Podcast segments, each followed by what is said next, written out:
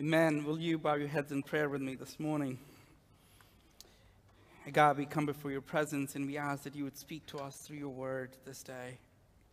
May you be glorified in all that we do. Amen.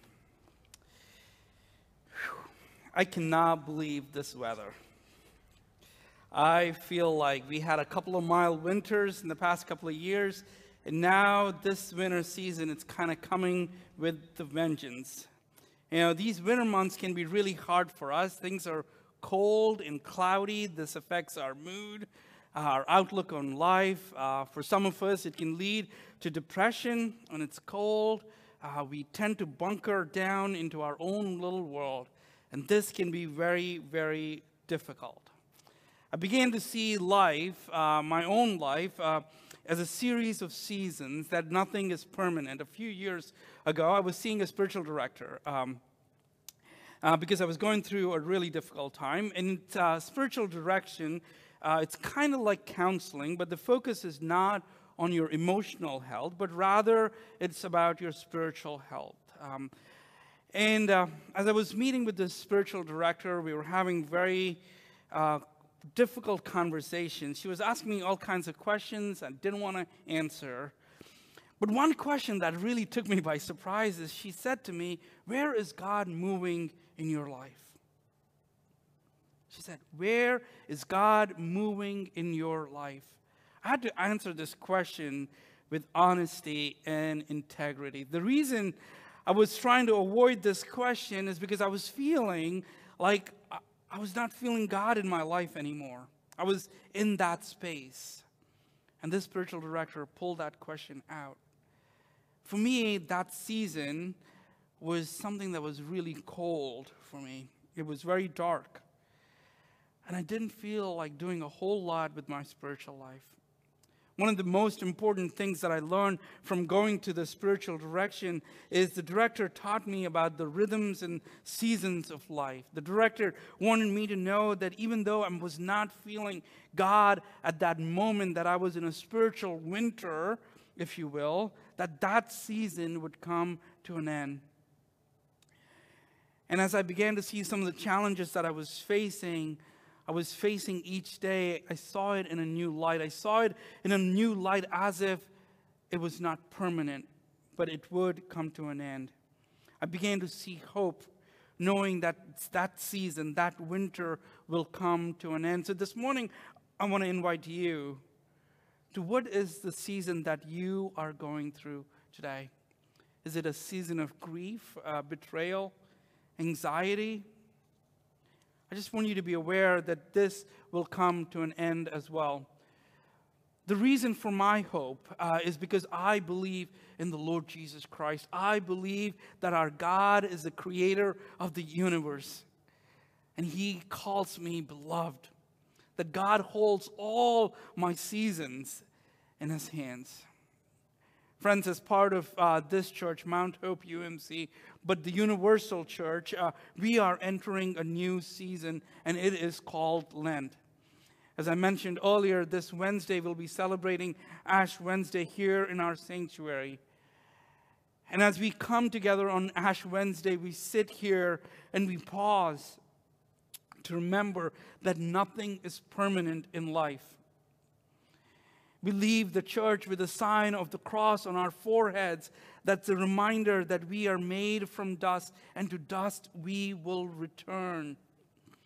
And the only thing that's permanent and forever is our hope in our Lord Jesus Christ. That the promise that we, the promise that God gives us that we are loved by Him.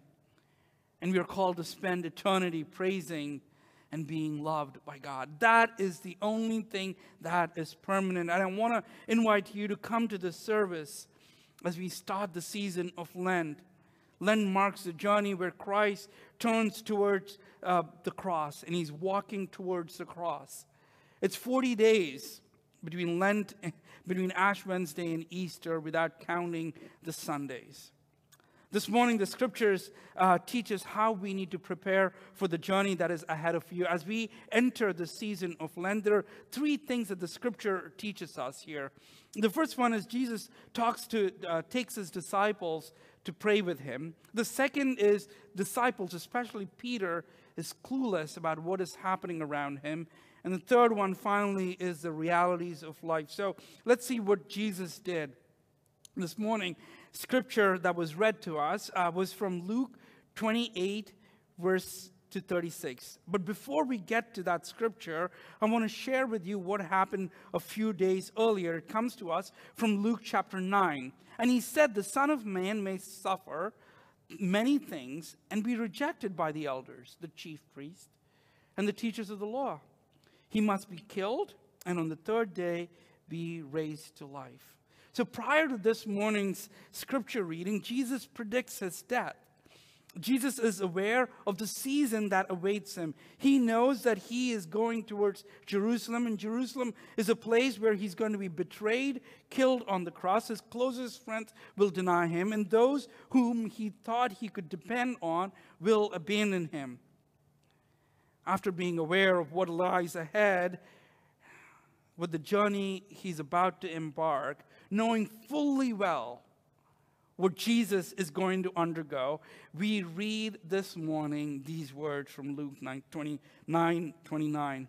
About eight days after, Jesus said this He took Peter, John, and James with him and went up to a mountain to pray. As he was pray- praying, the appearance of his face changed and his clothes became as bright as a flash of lightning. Two men, Elijah and Moses appeared in glorious splendor talking to Jesus. They spoke about his departure, which he was about to bring to fulfillment at Jerusalem. After eight days of having this conversation that Jesus is going to die, he takes his closest friends, most commonly known as the inner circle, Peter, James, and John, he takes them to a mountain to pray, friends. He knows a season of betrayal is ahead of him, a season of pain awaits him. He knows that, and he chooses his closest friends and he goes to pray. See, there is a sense of intentionality here on Jesus' part. He chose to pray, he picked a certain place and a certain time to pray. This is not the prayer that we usually offer in a parking lot. You know, when we are driving in to Giant or anywhere you're going shopping, and we say, God, please give me a good parking spot. Right? Because it's cold outside. I don't want to go. please, God, please. Get me clothes. And God answers that prayer, and you say, Thank you, Jesus. Hallelujah. God is good. But, friends, where is the intentionality? Did we take time to seek the face of God? Jesus is intentional here. I feel like so much of our spiritual life can sometimes be just happenstance. We just do things, say a prayer here, read a Bible reading there, and we move on. But Jesus here does something different. He seeks the face of God. This is what happens when Jesus seeks God's face.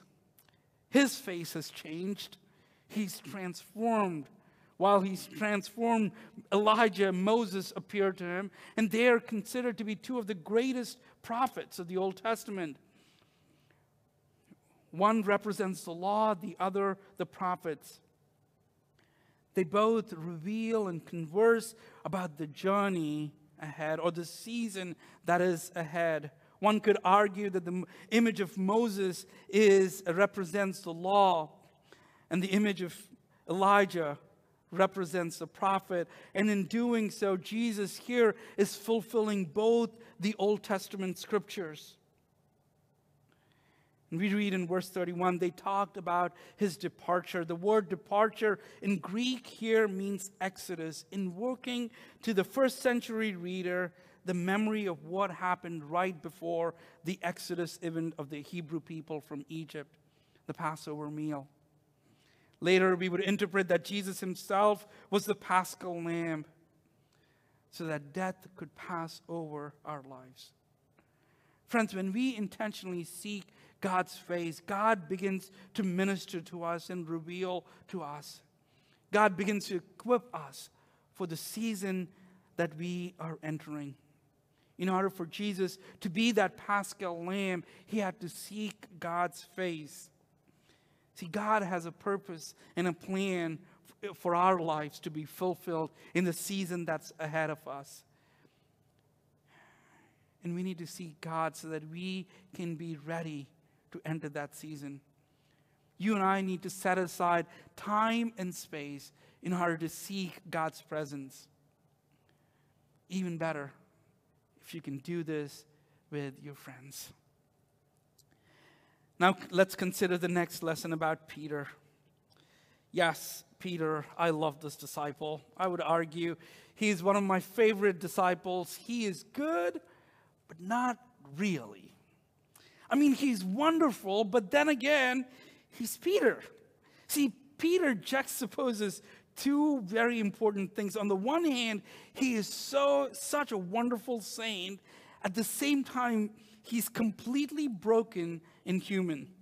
Whether you agree with this theology um, that the Catholic Church set forth uh, or not, they see Peter as the architect um, of the church. The reason for that is what we read in Luke 9:18. And this is what we read. Once when Jesus was praying in private and his disciples were with him, he asked them, "Who do the crowd say I am?" They replied, "Some say John the Baptist, others Elijah, and still others the one of the prophet so long ago has come back to life." But what about you? he asked. Who do you say I am? Peter answered, God's Messiah. What is exemplary about Peter's remark is all through the Gospel of Luke, whenever people have encountered Jesus, they knew that Jesus was special. They knew that Jesus was different. They knew that Jesus was a man of God. Some call him a prophet. But Peter does, does something that is absolutely incredible. He connects all the dots. Jesus, Peter listens to Jesus' teaching and actions. He knows that a prophet cannot forgive sins.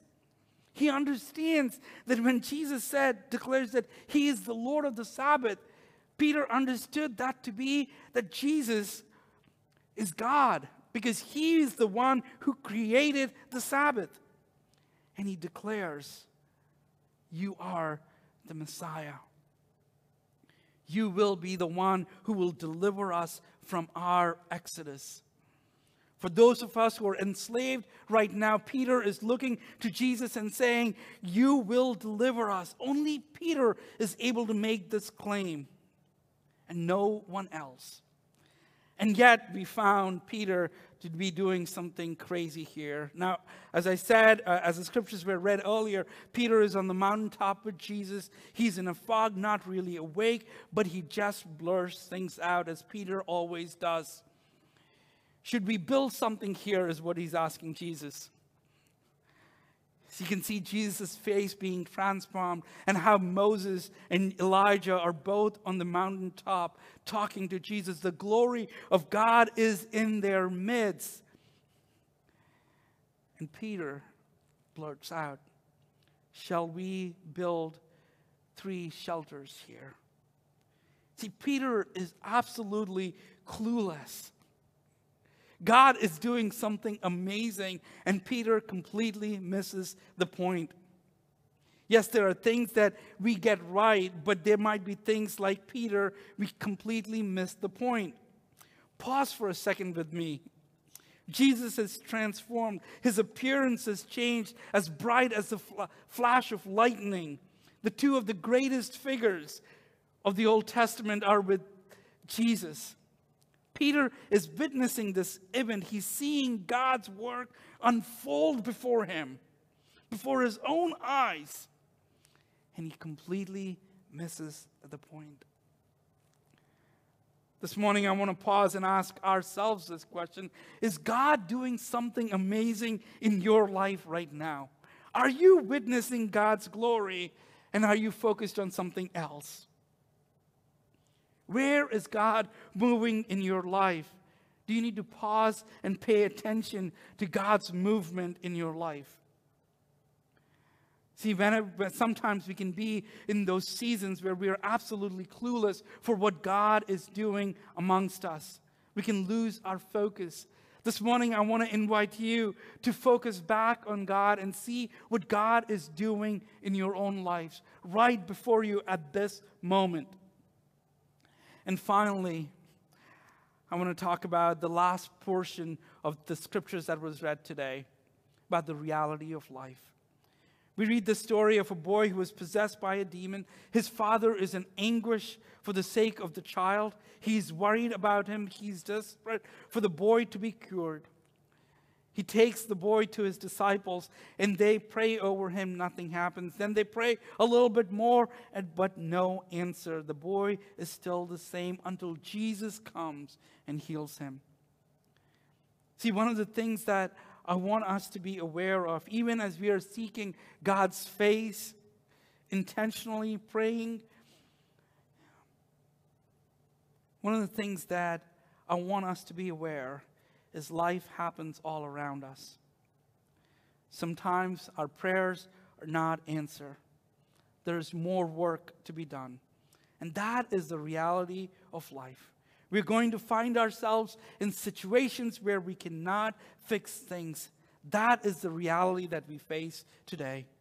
The promise of the hope that we rely on is Jesus is going to provide for us. Jesus has the power to conquer the demons we cannot conquer. It is only Jesus. It is ultimately Jesus who fixes things. Friends, it is my prayer as we enter the season of Lent, a time that we can set apart to seek God's presence, that we will commit to being part of a Lenten Bible study. We're going to offer uh, several Bible studies here in, a, uh, in, the, in the coming weeks just like the way we did during the Advent season. And I would urge you that you would set aside time and space to see God's presence with your friends.